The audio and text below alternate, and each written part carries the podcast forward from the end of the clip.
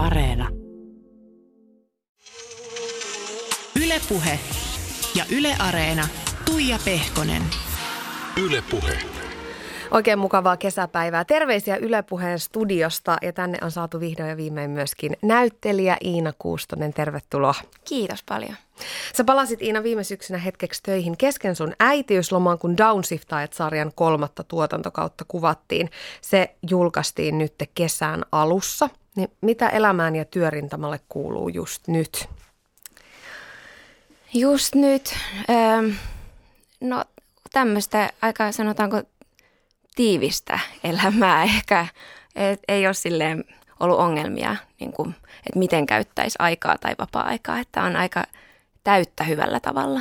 Mutta mä tykkään siitä ihan hirveästi. Mä nautin olla kotona nytten lasten kanssa. Tämä tuntuu niin arvokkaalta ja kuitenkin isossa mittakaavassa niin lyhyeltä ajalta, niin nyt mä oon keskittynyt siihen.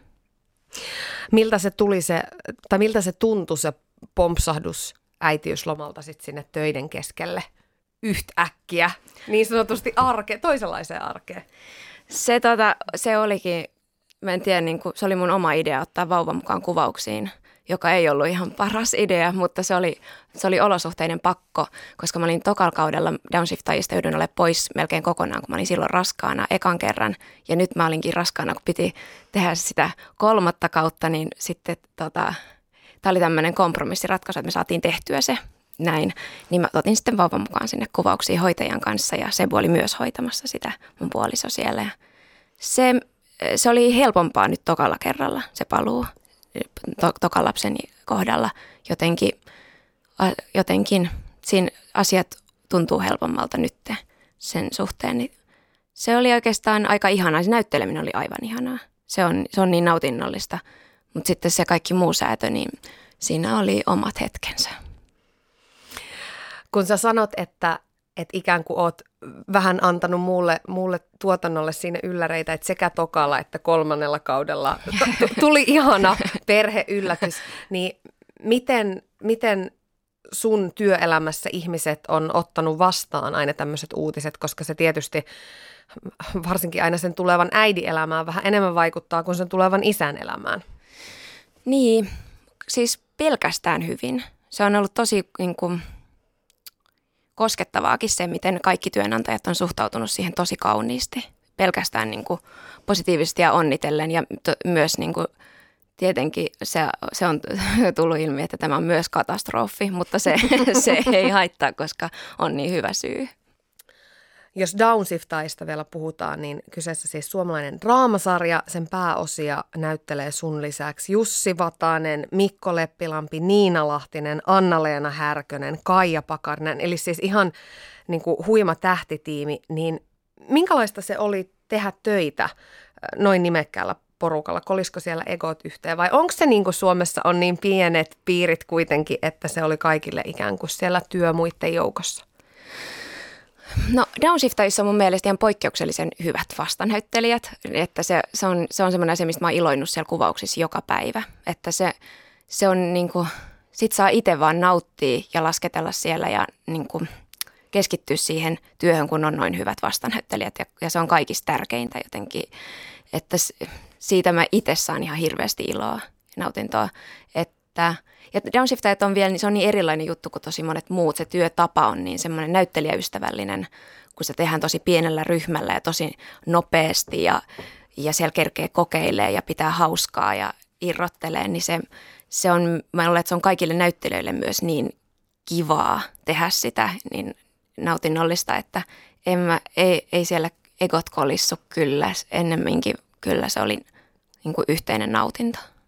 Sä oot muutenkin sanonut, että tuossa ammatissa, että siinä joutuu vähän tot, tottumaan siihen, että koekuvauksissa, että siellä on aina kymmenen tuttua ja sitten tietysti yksi vaan ikään kuin kaveriporukasta voi saada se roolin, niin miten helppoa tai vaikeaa ne ikään kuin inhimilliset kateuden tunteet on pitää kurissa, kun melkein kaikki on kuitenkin tuttuja tai jopa kavereita alalla keskenään?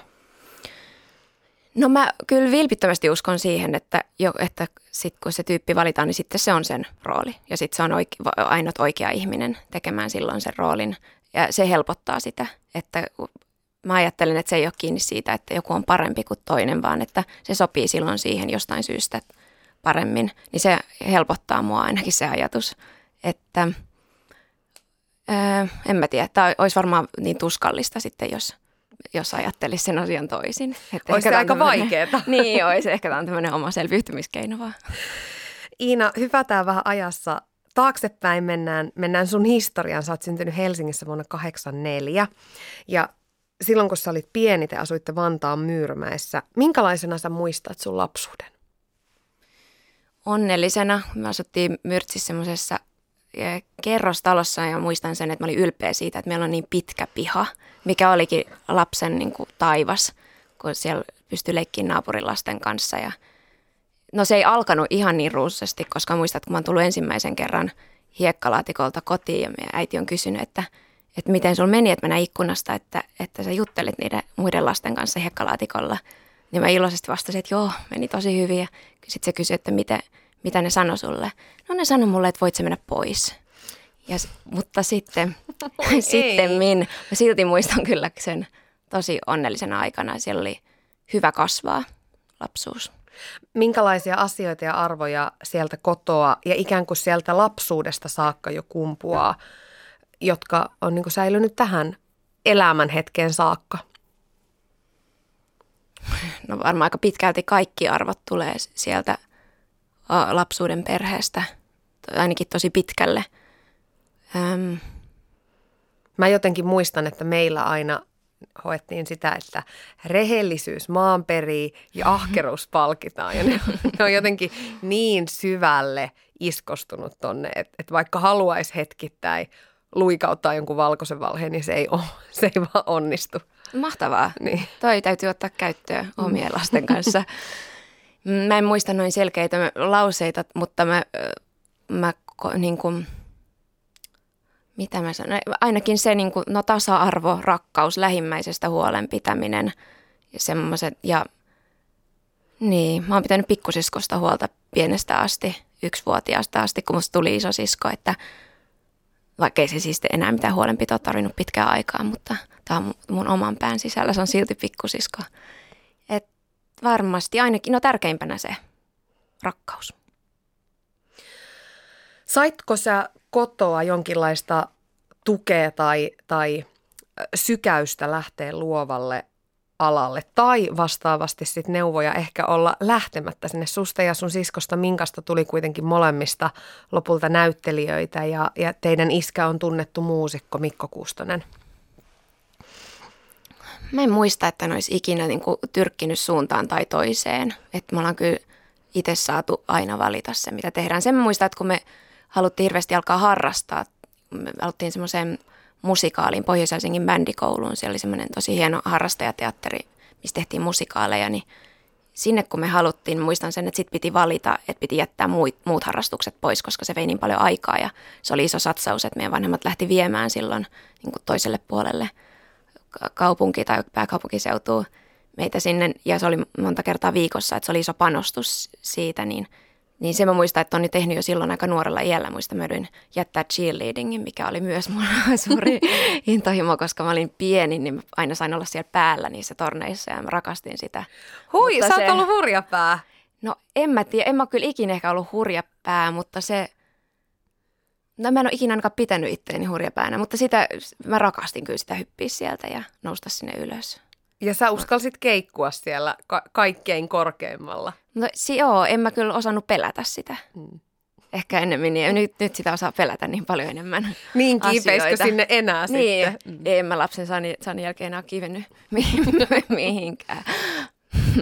Mutta niin, että se oli semmoinen, kun me siinä bändikouluun Minkan kanssa haettiin ja päästiin ja oltiin niissä musikaaleissa mukana, niin, niin se on ollut semmoinen kyllä iso askel sitten sitä alaa kohti, koska silloin mä muistan, että mä rakastuin siihen teatterin tekemiseen ja yhdessä tekemiseen ja ensimmäistä kertaa elämässä mä tunsin, että kun se loppu, se esityskausi, niin mä tunsin, että joku tyhjyys valtas mut, mitä niin kuin ei ole enää sitten aikuisiellä tullut, mutta että se oli niin voimakas se niin kuin kiinnittyminen siihen porukkaan ja siihen maailmaan ja sitten, sitten siitä, niin kuin, kun se loppui, niin se, se, se, sen tajus, että miten iso asia se oli ollut.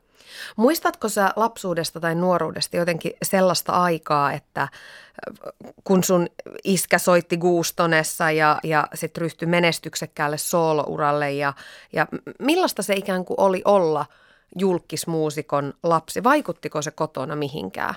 Teillehän se oli tietysti normi.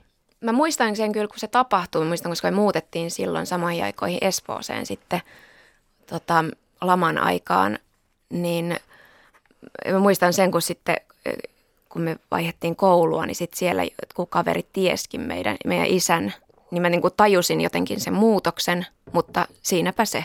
Ei siitä sitten, ei se mitenkään enempää vaikuttanut mihinkään.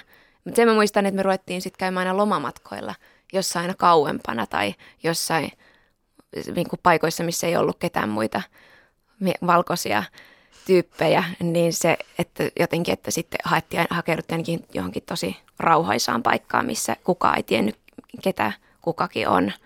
että ehkä sillä tavalla, mutta ei se niin kuin, en se lapsen maailmassa, en, en mä, ei mulla kokemusta mistään muusta kuin tästä, niin en mä osannut, eipä se ole mitenkään sillä tavalla määrittänyt tai vaikuttanut elämään.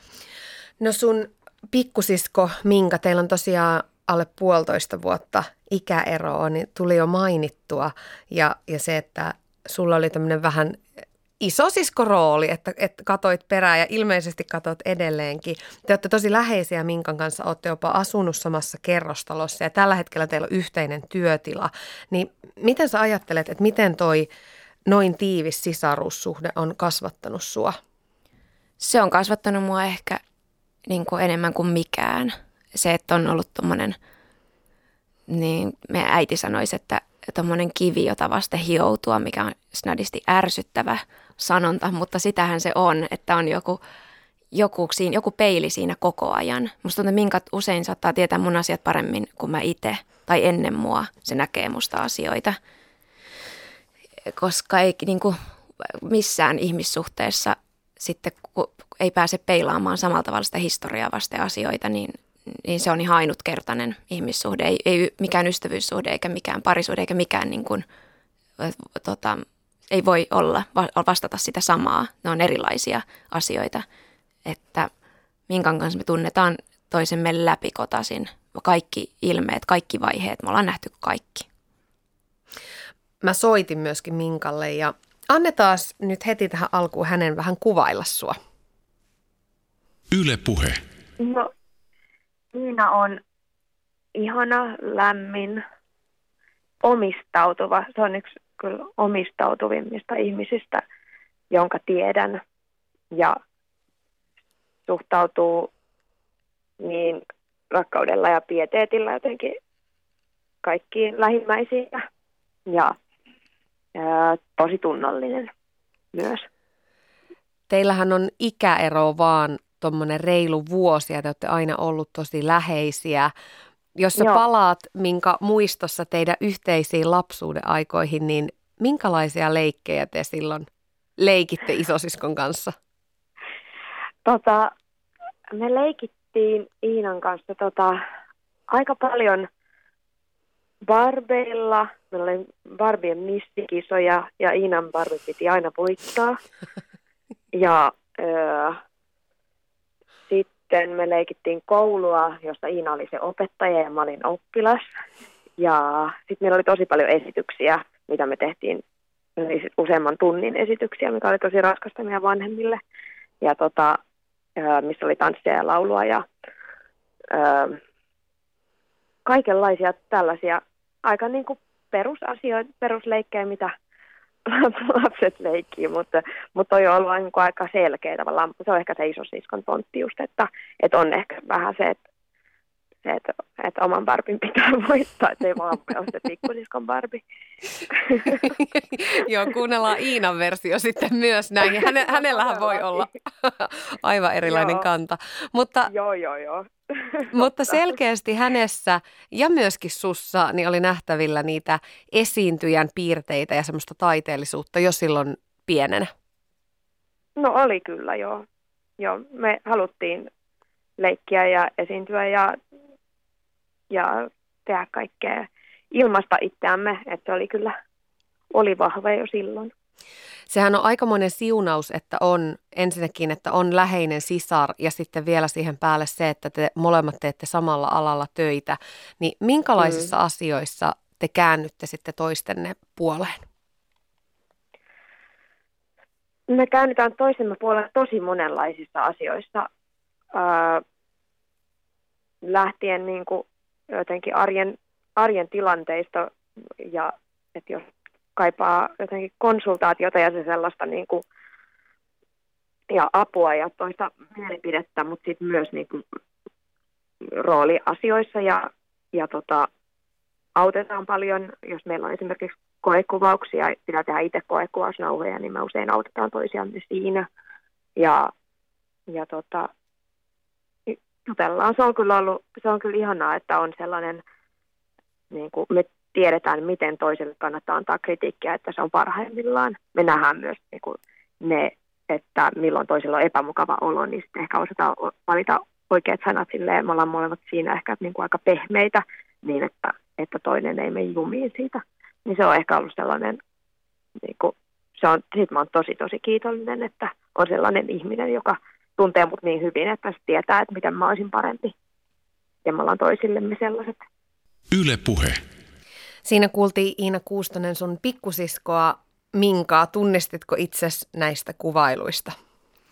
Tunnistin ja heti iski sydämeen että mun Barbien piti voittaa, koska se on siis se on niin totta. Ja plus, että Minka ei saanut ikinä olla opettaja myöskään niissä leikeissä, vaan se joutui aina olemaan oppilas, jonka mä vaan laitoin välitunnille. Näin työnsin kädellä ja pisti oven kiinni, kun opettaja tarvitti omaa rauhaa.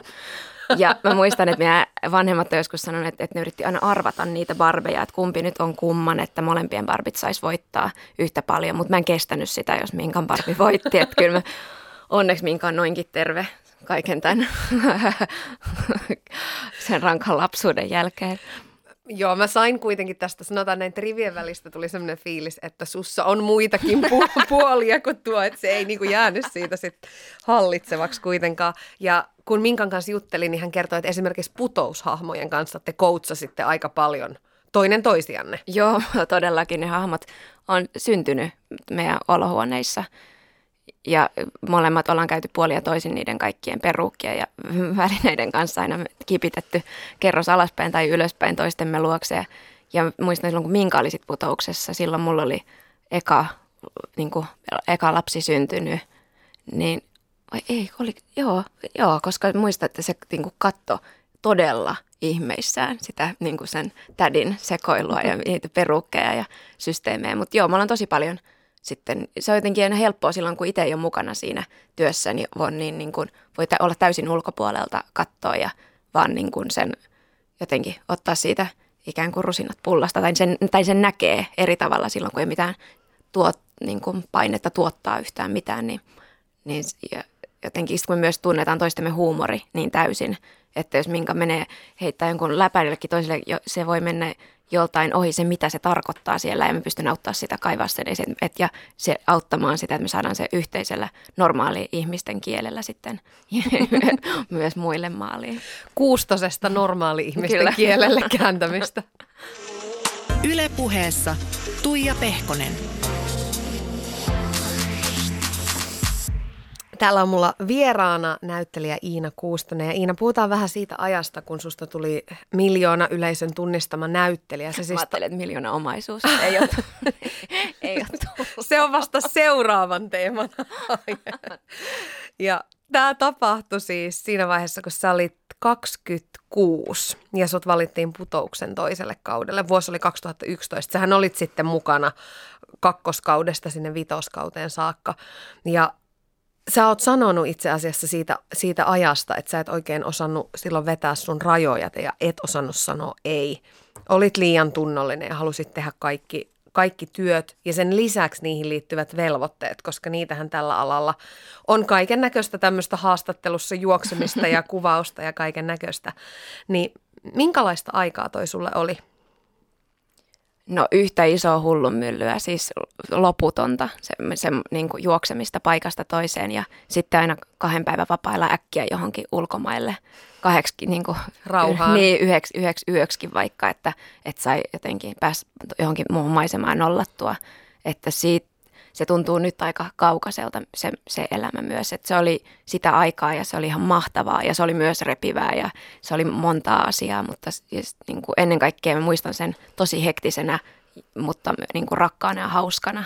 Mutta mä muistan sen, että, että itse asiassa äsken kun mä ajoin tänne tota, Ylen pihaan, niin mä mietin, että on ihanaa tulla johonkin ja tietää, mihin on menossa ja voi mennä rauhassa, koska mä muistan, että mä ollut myös joskus men, niin kiireessä pukusovitukseen, että mä oon miettinyt, että on erikoiset vaatteet tälle hahmolle. Että itse on lukenut tämän ihan toisenlaisena ja, ja sitten tajunnut, että tämä on ihan eri hahmo, mitä mä oon tullut sovittamaan. Että on liian monta rautaa vaan tulessa, että ei ole pysynyt enää niin kuin sillä tavalla pää mukana siinä. Niin nyt mä nautin tästä hitaammasta elämästä tosi paljon enemmän, kun kerkee asettua ja kerkee panostaa asioihin ihan eri tavalla ja nauttia niistä.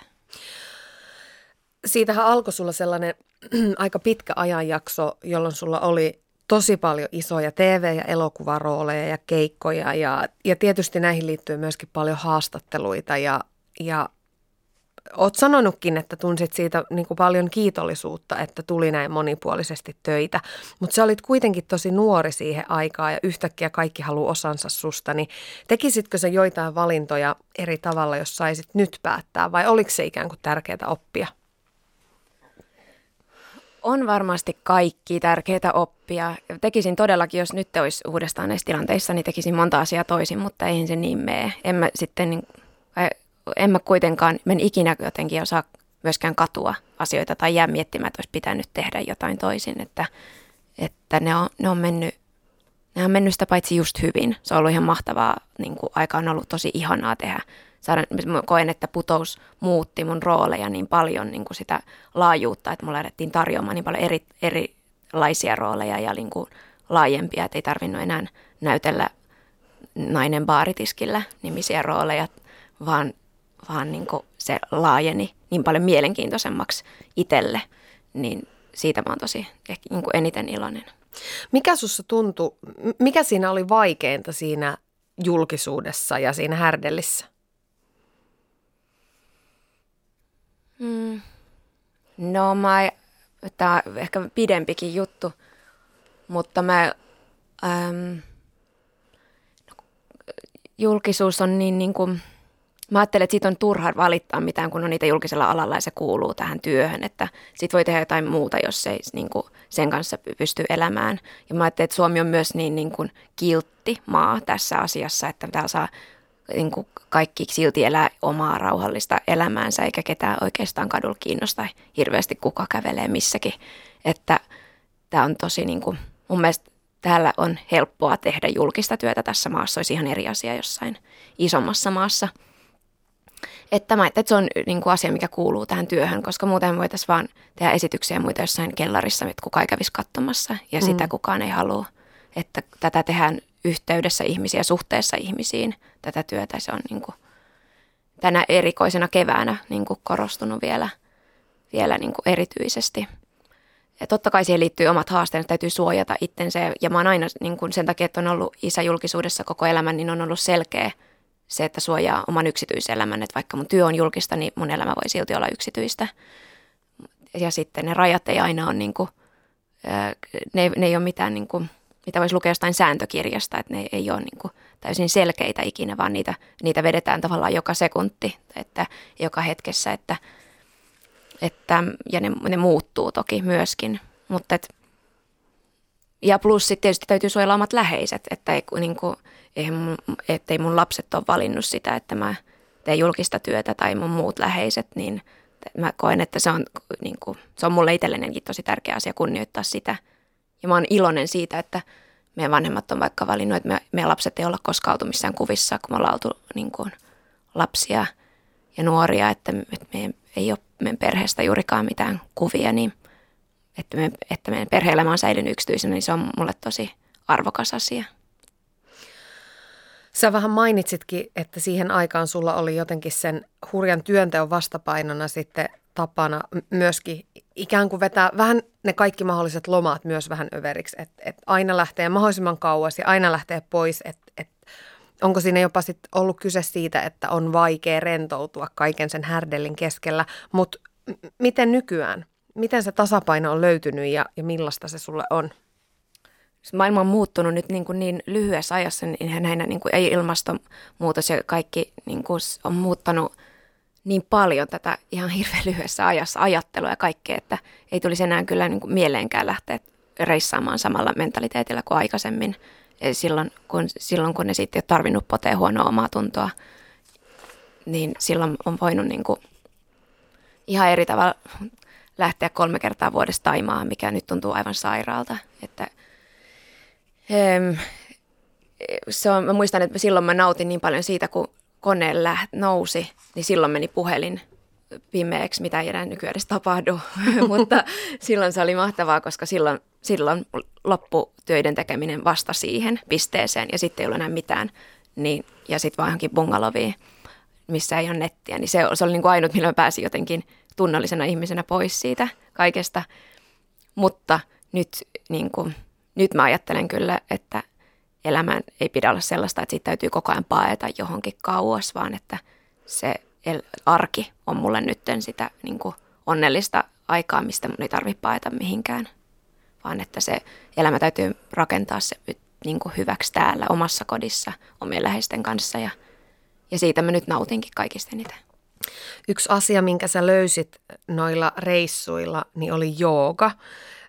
Yhden pitkän reissun aikana matkasit yksiksesi siis Taimaahan, Berliiniin, Pariisiin, Espanjaan ja, ja joogaamisesta tuli tuon matkan aikana jotenkin sulle sellainen punainen lanka. Ja sähän kouluttauduit myös joogaopettajaksi lopulta, niin kerro, kerro vähän tästä maailmasta.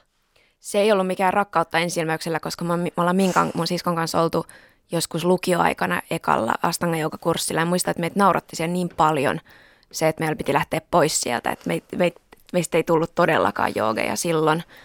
Ja se ei siis, se oli niin kuin se, joo, se vaikutti meistä niin kuin ihan käsittämättömältä pelleilyltä, jotenkin se ei silloin lähtenyt yhtään. Mutta sitten vuosia myöhemmin mä pikkuhiljaa jotenkin hot joogaan ja muun kautta sitten aloin koko ajan rakastua enemmän siihen lajiin ja sitten just to, muistan, että mä otin tuommoisen pitkän irtioton joskus ja tein yksin tuommoisen pitkän matkan ja, ja sitten etin niin kuin mihin tahansa mä menin, niin etin aina joogan sieltä paikasta.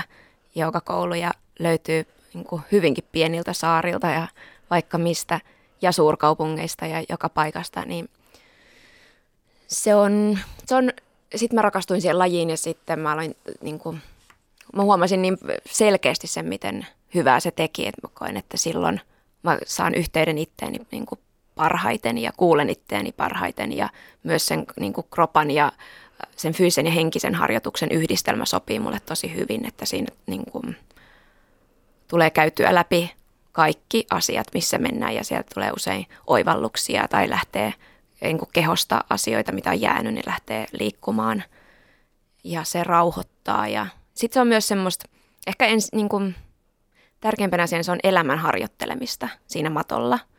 Niin kuin, tavallaan pienoiskoossa käydään läpi kaiken maailman tunteita, turhautumista ja aggressioa ja ärtymystä ja, ja onnistumista, epäonnistumista, kaikki, kaikki asioita, mitä, niin kuin tunteita, mitä elämässäkin tulee, niin niitä pääsee harjoittelemaan siinä matolla siinä omassa harjoituksessa. Niin koen, että se on myös rauhoittanut mua ihmisenä ihan hirveän paljon, että äm, niin, se on niinku ihmiseksi kasvamista, kuulostaa ehkä kliseiseltä, mitä se onkin, mutta se on niinku, se on niinku ihmisyyden opettelemista mun mielestä. Ja mä oon oppinut siitä hirveän paljon.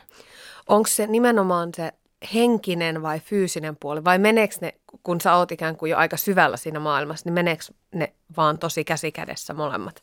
No kroppa ja mieli on samaa, sen oivalluksen siinä tekee uudestaan ja uudestaan, että, että ne menee jo tosi sillä tavalla käsikädessä tai on niin kuin yhteen kietoutuneita asioita, että mä, mä tykkään itse siitä joogaharjoituksesta ihan hirveästi. Mulla on tosi paljon vaikeampaa meditoiminen ja Teet sä sitä koskaan? No vähän teen, mutta siis just yksi kurssikaveri sanoi, että jos apina ei pysty olemaan viittä minuuttia paikallaan, niin oot tunti. Ja se oli niin, niin sairaan ärsyttävästi sanottu, koska se osui niin, niin vahvasti muhun, että se on just se, mitä sitten, minkäkaan pitääkin työskennellä, että mulla se fyysinen harjoitus, fyysinen ja henkis, fyysisen ja henkisen harjoituksen yhdistäminen on paljon helpompaa ollut, mutta Mutta joo, apinan täytyy harjoitella sitä vielä. Tämä elämä on yhtä harjoittelemista No niin onkin. alusta loppuun. Todella, ja se on hyvä. Kaikki tuo, niin se tapahtui jotenkin niihin aikoihin, kun sä olit justiin siinä 30 taitekohdassa, niin koetko sä, että se oli sulle jonkinlainen 30 kriisi? Oli mulla sellainenkin kyllä. Se ei, joo, se, tota, mä en yhdistä sitä oikeastaan ehkä tohon asiaan niin paljon, mutta on mulla ollut semmoinenkin eksistentiaalinen kriisi niin kuin ennen, jo, ennen 30 jo hyvissä ajoin jotenkin siitä, että on saanut syntyä tämmöiseen maahan niin kuin tämmöisillä korteilla ja saa elää täällä tämmöistä elämää ja kantaa ruokaa niin kuin kaupasta kotiin ja tehdä töitä, että niin kuin semmoiseen kriisiin se on niin kuin liittyy se jotenkin, ja sitten se, sen tajuaminen, että, että elämästä täytyy itse tehdä just semmoinen, kun siitä haluaa, että kukaan muu ei tee sitä mun puolesta. Ja että jos mä en opettele niitä asioita, mitä mä haluan, niin mä en opin niitä ikinä. Se, niin kuin, ne oli niitä niin kuin ajatuksia, mitkä tuli silloin, kun 30 alkoi lähestyä. Ihan että kuulostaa tämmöiseltä elämänkertahaastattelulta, kun mä olisin 70 täyttämässä ja osaisin kertoa jotain suuria oivalluksia. Mulla ei ole siis mitään opetettavaa, mutta... Olet paljon mahtunut matkan varrelle kuitenkin. Niin. Joo, se, se mä luinkin sitten jostain, että usein naisilla kuulemma tulee 30 tai ikäkriisi saattaa tulla just etukäteen, niin, niin se tuli silloin ennen sitä ja – ja sitten muistan, kun mä täytin 30, niin sitten mä kyllä vaan nautin. Mutta siitäkin on jo niin kauan aikaa. no niin, sä oot nyt 36. Joo. Joo. Miten ikä ja vanheneminen, voiko puhua va- vanhenemisesta, ikääntymisestä? Kaikissa silmävoiden mainoksissa voi puhua tässä iässä jo, mutta, mutta, mutta miten sä ajattelet vanhenemista ylipäätään? Tuokse se sulle painetta vai onko se susta ihanaa? Musta se on ihan mahtavaa. Tota, on, jotenkin, on tosi nostalgista, tosi ihanaa katsoa jotain meidän teatterikoulukuvia me, mun kurssikavereiden kanssa. Me olen mun kurssikavereiden tyttöjen kanssa varsinkin niin kuin tosi läheisesti yhteydessä ja pidetään yhtä. Nytkin pidettiin just meidän Zoom-kevätjuhla yhdessä, missä laulettiin suvivirttä kahteen otteeseen kahdella eri sanotuksilla – kaikkien omasta aatemaailmasta, arvopohjasta lähtien. Ja että joo, siis mun mielestä vanheminen, vanheneminen on, tai vanheneminen, musta on siis, on ihana aina ollut olla sen ikäinen kuin on ollut. Mä en, mulla ei ollut sellaista kaipuuta ikinä, että olisi pitänyt olla jotenkin eri ikäinen, vanhempi tai nuorempi. Ja jotenkin näytteleminenkin on vaan kivempaa, kun tulee enemmän elämänkokemusta ja silloin on enemmän annettavaakin siihen. Ylepuheessa Tuija Pehkonen. Iina Kuustonen on mulla täällä vieraana ja Iina, sä oot näytellyt Sä oot näytellyt tosi monissa elokuvissa. Rölli ja Kultainen avain, Kesäkaverit, Äkkilähtö, näitä on vaikka kuinka. Ja television puolella tietysti putouksen lisäksi, niin se lista on tosi pitkä. Sut tunnetaan Sykesarjan viileänä hoitajana Iiriksenä ja, ja hittisarja Ivalosta, jonka oikeudet on muuten myös myyty kansainvälisesti Saksaan. Ja alussa mainittiin Downsiftait, jonka kolmoskaus tuli nyt kesällä. Ja näitä on vaikka kuinka. Niin mikä se aikana oli, mikä sua veti puoleensa tässä työssä ja mitä sä siitä saat? Ihan kun mun kummipoika just aamulla soitti mulle – että se tekee ekaa haastattelua ikinä, että voisiko se haastella. Mä olisin kysynyt saman kysymyksen. Ah, paljon hänellä oli ikää? Hän on vähän nuorempi Joo. kuin sinä. Tämä kertoo Hän... ehkä jotain sitten mun toimittajuudesta. Hänellä on myös muita oli tosi hyviä kysymyksiä, voi vinkata, jos, jos kaipaat itse. Joo, mä voin soitella hänelle vaikka ennen seuraavaa haastattelua. Mutta mä sanoin sillekin, että se on hyvä kysymys ja mä en oikein ikinä osannut edes vastata siihen. Että ehkä eniten, eniten niin kuin, tärkeimpänä se on ollut vain intuitiivisesti tuntunut oikealta. Niin kuin tosi monet asiat elämässä. E, niin kuin asuntojen ostamisesta lähtien. Mä aina ostanut koteja enkä asuntoja, että vaan niin kuin siltä intuitiolla. Siis mä oon ostanut jopa keskellä yötä yhden kodin, joka, jos ei ollut silloin ei saatu valoja päälle, mä en nähnyt minkä värinen se on, enkä yhtään mitään siellä.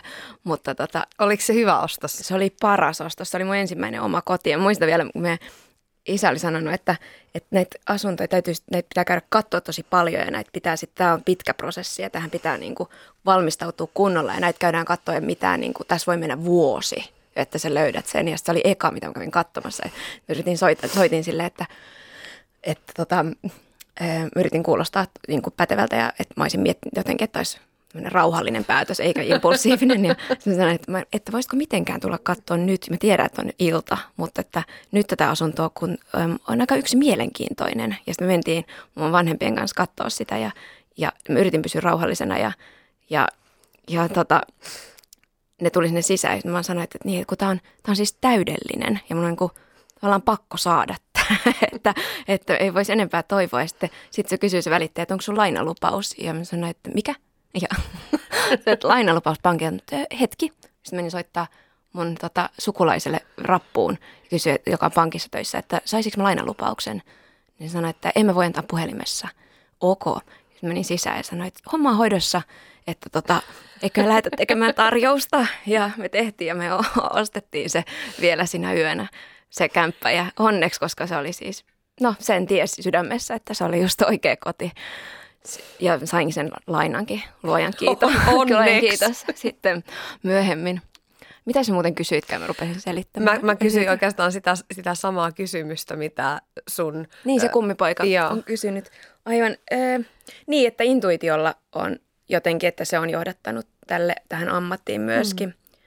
Se on ollut varmasti tärkeää. On hirveästi kaikkia muita syitä, kun näytteleminen on niin ihanaa. Se on leikkien jatkamista ja se on tarinankerrontaa ja se on ihmisyyden ja elämän tutkimista ja se on niin kuin loputon matka. Jotenkin mä saan ihan hirveästi fiiliksiä vain jostain niin kuin sekunt, sekuntien murtoosistakin, kun se taika tapahtuu.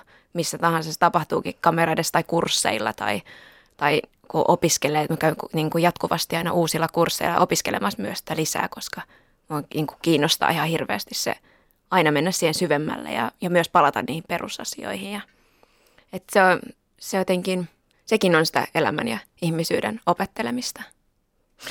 Onko se sellainen juttu, mitä sä haluat tehdä koko sun elämän? Vai voi, voiko edes asioita ajatella niin pitkälle? Ähm, en mä tiedä. Siis äh, mä oon niin pienestä asti halunnut olla näyttelijällä olla ja tanssia. Tämä oli yksi kysymys myös, mitä se kummipoika muuten kysyisi. Lapsuuden toiveammatti, jos, jos, jos tarvii laita ylös Joo, ens, ensi haastatteluun.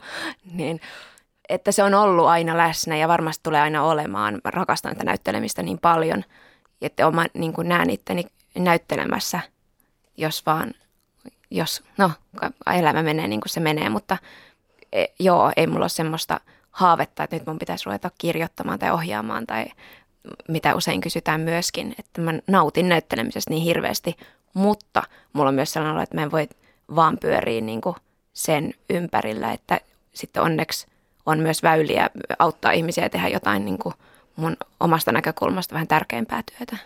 Sullahan on riittänyt töitä tosi hyvin, mutta monet tuolla alalla tosi hyviäkin töitä tekevät. Mulle tulee mieleen esimerkiksi putouksessakin mukana ollut Timo Lavikainen on puhunut siitä, että hän joutuu tekemään näyttelijän työn lisäksi myös muita hommia, että voita riittää leivän päälle. Niin pelottaako sua ikinä ton työ, se epävarmuus? No mä oon ollut niin onnekas siinä, että, että mulla on koko ajan ollut ihan hirveästi töitä ja se on ollut niin kuin, tosi helpottavaa tietenkin itselle henkisesti, että, että on ollut semmoisessa tai semmoinen mahdollisuus, että on, se on koko ajan tehdä töitä niin paljon kuin on ikinä vaan kerännyt. Mutta se, se, että mä tein sen joogaopettajan koulutuksen, niin se oli mulle kyllä semmoinen niin kuin, mm, semmoinen henkisesti myös tärkeä asia, että on olemassa myös joku toinen ammatti, millä mä voin elättää itteni, jos joskus haluaisi vaikka muuttaa johonkin ulkomaille, että johonkin pikkusaarelle johonkin, niin voisi vois elättää itsensä vaikka sillä myöskin. Sitten mä teen tosi paljon äänitöitä, mä oon dupannut paljon leffoja ja tehnyt muita äänitöitä tässä koko ajan. Mulla on oma kotistudiokin, mulla on välineet, millä mä päiväpeiton alla teen spiikkejä, joskus ennen meidän kissa oli usein siellä mun kanssa ja nyt mun lapset saattaa olla mukana siellä. Ja joskus muistan, mä oon tehnyt Taimaasta jostain bungalovista spiikkejä silleen, että sieltä on kuulunut aaltojen äänet ja eläinten ääniä sieltä viidakosta. Niissä niis mun nauhoissa, niin mä oon antanut alennusta niistä. Mutta että on niin kuin, näyttelijän työ on hirveän laajaa myös, voi kouluttaa, tähän, niin kuin, tähän liittyy niin paljon eri asioita, että, että mä ajattelen, että voi itse niin kuin, myös onneksi vaikuttaa siihen asiaan, että ja hyväkin miettiä sitä, minkälaisia töitä haluaa tehdä ja niin, mikä tuntuu itselle tärkeältä ja mielekkäältä. Jos miettii, mitä kaikkea sä oot päässyt näkemään ja kokemaan sun työn kautta, niin esimerkiksi sykesarjaa varten tehän kävitte kouluttautumassa sairaaloissa, seuraamassa esimerkiksi leikkauksia ja sitten taas Ivalon Niina Kautsalon rooliin valmistautuessa treenasit vuoden ajan viisi kertaa viikossa personal trainerin tekemällä ohjelmalla. Niin kuinka pitkälle sä oot valmis menemään valmistautuessa johonkin rooliin? No varmaan niin pitkälle kuin rooli vaatii, jos se on niin kuin jotenkin suht terveellistä, että, e, niin, että se, se mulla nous, ainoastaan nousee että niin kuin siinä, että se, mä, mä olen hirveän tunnollinen ja niin kuin paneutuva ja mä nautin siitä niin kuin kunnolla taustatöiden tekemisestä ja roolien rakentamisesta ja niin kuin niihin syvälle sisään menemisestä niin kuin, ja se just fyysinen valmistautuminen on mulle tosi tärkeää siinä. Se on musta ihanaa. Niin varmaan ei tullut sellaista rajaa vastaan, että ja kuvauksissakin usein tietysti ja tehdään kaikenlaisia, niin kuin, kaikki ei ole aina riskitöntä, että on totta kai olemassa myös erilaisia tilanteita, niin kuin, jotka pyritään tekemään mahdollisimman turvalliseksi. Mm, mutta et, niin, sen jälkeen kun on saanut lapsia, niin niin on mun niin kuin, oma turvallisuushakuisuus muuttunut toki silleen, että mä, niin kuin, se on mun prioriteetti, mutta ei, ei ole tarvinnut semmoista ikinä semmoisia rajoja vetääkään, että joo, sanoisin näin. Sehän on aika sehän on aika hullukin tilanne käydä vaikkapa sairaalassa ensin seuraamassa oikeita leikkauksia ja sitten näytellä sitä samaa asiaa viihteeksi. Mutta onko toi roolihahmoihin – sukeltaminen ja niihin paneutuminen, niin on, onko se sulle raskasta tai kuluttavaa vai miten sä sitä käsittelet? Se keventää mulle sitä. Se, mä inhoan sitä oloa, jos pitää olla heikoilla jäillä kuvauksissa ja ei tiedä oikein mitä tekee. Joskus joutuu totta kai sellaiseenkin, niin kuin joutuu yllättäviin tilanteisiin, joutuu improvisoimaan ja niin kuin meidän duunihan nyt on esittää, että me tiedetään jotain paremmin kuin oikeasti tiedetäänkään, mutta se, se kun tietää, miten toimia leikkaussalissa, että niin kuin – miltä se oikeasti ikään kuin näyttää, niin sitten siihen ei, ei tarvitse käyttää siihen energiaa siellä kuvauksessa, vaan, vaan saa keskittyä siihen näyttelemiseen, niin se enemmänkin niin kuin, se luo mulle niitä raameja ja vapauttaa sitten taas siihen niin kuin, mun energian siihen ilmaisuun ja siihen niin kuin, oikeasti tärkeään siellä, että ei tarvii miettiä, että miten nyt verikokeet otettiinkaan tai miten joku laitetaan tippa tai muuta, niin se on... No on sulle ihan arkipäivä. On, se oli hauskaa, kun, me, kun niitä kouluttauduttiin sairaalassa ja saatiin onneksi niille hoitajille ja harjoitella pistää niitä tippoja ja muuta. Ja mä muistan, että ne ei mennyt ihan putkeen kyllä aina, eikä me tietenkään kuvauksissa oikeasti laiteta kellekään. Siellä me vaihdetaan sitten semmoinen katkaistu neula jossain vaiheessa, joka näyttää, että se menee sinne. Mutta ne on ehkä sellaisia vaan niin kuin itseä helpottavia asioita. Totta kai kaikki on nopeampaa ja sujuvampaa myös kuvauksissa, kun tie, kaikki tietää, mitä pitää tehdä. Sut on Iina palkittu naisnäyttelijän kultaisella Venlalla vuonna 2012 sun rooleista Helsingin herra- ja putoussarjoissa ja ehdokkuuksia on enemmänkin. Miten sä itse näet ja koet menestyksen? Milloin ihminen on menestynyt? Varmaan se riippuu siitä, että – että niin kuin, kenen silmissä, että on omissa vai muiden silmissä ja että jaa, varmaan silloin kun on itse ty- tyytyväinen ja onnellinen siinä omassa elämässä ja tekemisessä, että se riittää itselle. En mä voi mit- mit- menestystä mitata palkinnoilla tai tuloilla tai töiden määrällä tai semmoisella, mutta. Miten sä sitä mittaat? Mm. No menestys sanana mulle kyllä se ohjaa nimenomaan tuommoiseen niin kuin, niin kuin materiaaliseen ja, ja niin kuin tommosiin titteleihin, että, mutta se on sitten taas aivan eri asia kuin vaikka onnellisuus. Miten sä ylipäätään mietit sitä, jos sä ajattelet sun uraa, niin onko aina kuuluttava kun, kun sä oot päässyt tekemään niin hienoja juttuja ja ikään kuin mukaan siihen ykköskartiin, niin onko se edes mahdollista? Voiko vetäytyä sitä uraa tekemään jotenkin vaatimattomammalla tasolla? Mitä se tarkoittaa? No ehkä nimenomaan näillä menestyksen mittareilla, että, että ei tekiskään enää suuria ohjelmia tai, tai olisi mukana isoissa leffoissa, vaan, vaan olisiko ne sitten pienempiä teatteriprokkiksia tai... Joo, musta on tosi mahtavaa niin tehdä eri kokoisia juttuja ja, ja mm, esimerkiksi me tehtiin just näiden kurssikavereiden mimmien kanssa semmoinen popslat, ihan pieni apurahaesitys muutama vuosi sitten, mikä on ollut yksi tärkeimmistä jutuista, just tosi tärkeää välillä niin kuin tehdä ihan toista niin kuin jostain putouksesta ja miljoona yleisöstä niin kuin johonkin ihan miniteatteriin. Se kontrasti on musta tosi tervehdyttävää, tekee tosi hyvää. Mutta sitten kameratöissä toisaalta se, ne, se, se ei hirveästi muutu ikään kuin se tekeminen niin kuin Suomen sisällä ihan hirveästi niin kuin pienten ja isojen tuotantojen välillä. Leffoissa aina hirveästi enemmän aikaa, niin se on ihanaa, kun saa tehdä rauhassa. Sarjoja tykitetään aikamoisella tahdilla usein. Mm, Ivalo on ollut mulle sen takia niin rakas, myöskin sen takia niin rakas ja nautinnollinen juttu, kun siinä oli paljon enemmän aikaa, kun siinä oli, en, niin kuin oltiin Lapissa ja siinä oli enemmän, kun se oli kansainvälinen yhteistyö, niin siinä oli enemmän budjettia, niin me saatiin tehdä myös edettävän rauhassa niitä asioita, niin sitten se tuo itselle niin paljon sisältöä ja nautintoa myöskin siihen tekemiseen. Niin, että joo, ehdottomasti, mutta siinäkin mä oon vaan kuunnellut intuitioa ja joskus myös järkeä, että mitä tekee, mitä ottaa vastaan. Ylepuheessa Tuija Pehkonen. Iina Kuustonen on mulla vieraana ja Iina mä soittelin myöskin sun Miekkoselle, näyttelijän muusikko Sebastian Reimanille. Ja mä kysyin siitä, että kun te olette tehneet töitä yhdessä sykeohjelman kuvauksissa, niin minkälainen sä oot oikein työkaverina? Yle Puhe.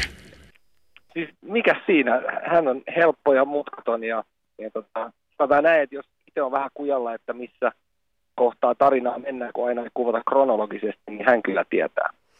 Joo. No teillä on aika erityinen kokemus jo perheenä takana. Tosin tämä taitaa ajoittua siihen aikaan, kun teidän jälkimmäinen lapsi ei vielä ollut syntynyt, mutta mm. Iinan ö, työn, eli siis Ivalo rikosdraamasarjan kuvausten vuoksi asuitte siis useamman kuukauden Lapissa. Ja voisi varmaan sanoa, että aika lailla keskellä ei mitään. Niin Kyllä. minkälaista aikaa toi, toi sulle oli? Sehän oli aika, voisi ajatella, että isokin päätös lähtee useaksi kuukaudeksi sinne ihan niin kuin hevon korpeen.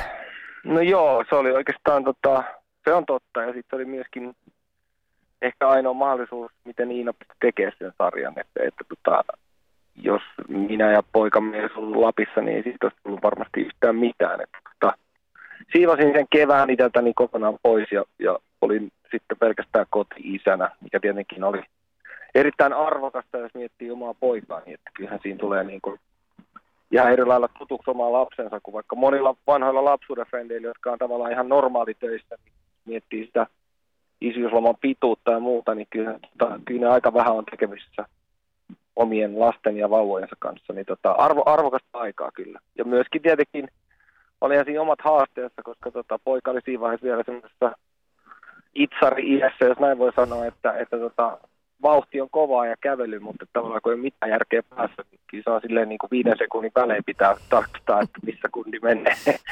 Et, tota, kyllä mä sanoin siinä vaiheessa, kun seitsemättä viikkoa mentiin Saariselään katsoa sitä samaa traktoria sinne tota, päikkäreiden välissä, niin kyllä mä ajattelin, että ei mun tarvitse tänne kyllä tulla hiihtää vähän. no jos, jos se mietit sitä Iinaa, jonka sä näet ehkä ammatin kautta tai median tai jopa ton julkisuuden verhon läpi ja vertaat sitten siihen Iinaan, joka siellä kotona pyörii, niin minkälaisia eroavaisuuksia sä löydät tai, tai mitkä puolet ikään kuin jää piiloon siltä valtaväestön näkemästä kuvasta? Hmm.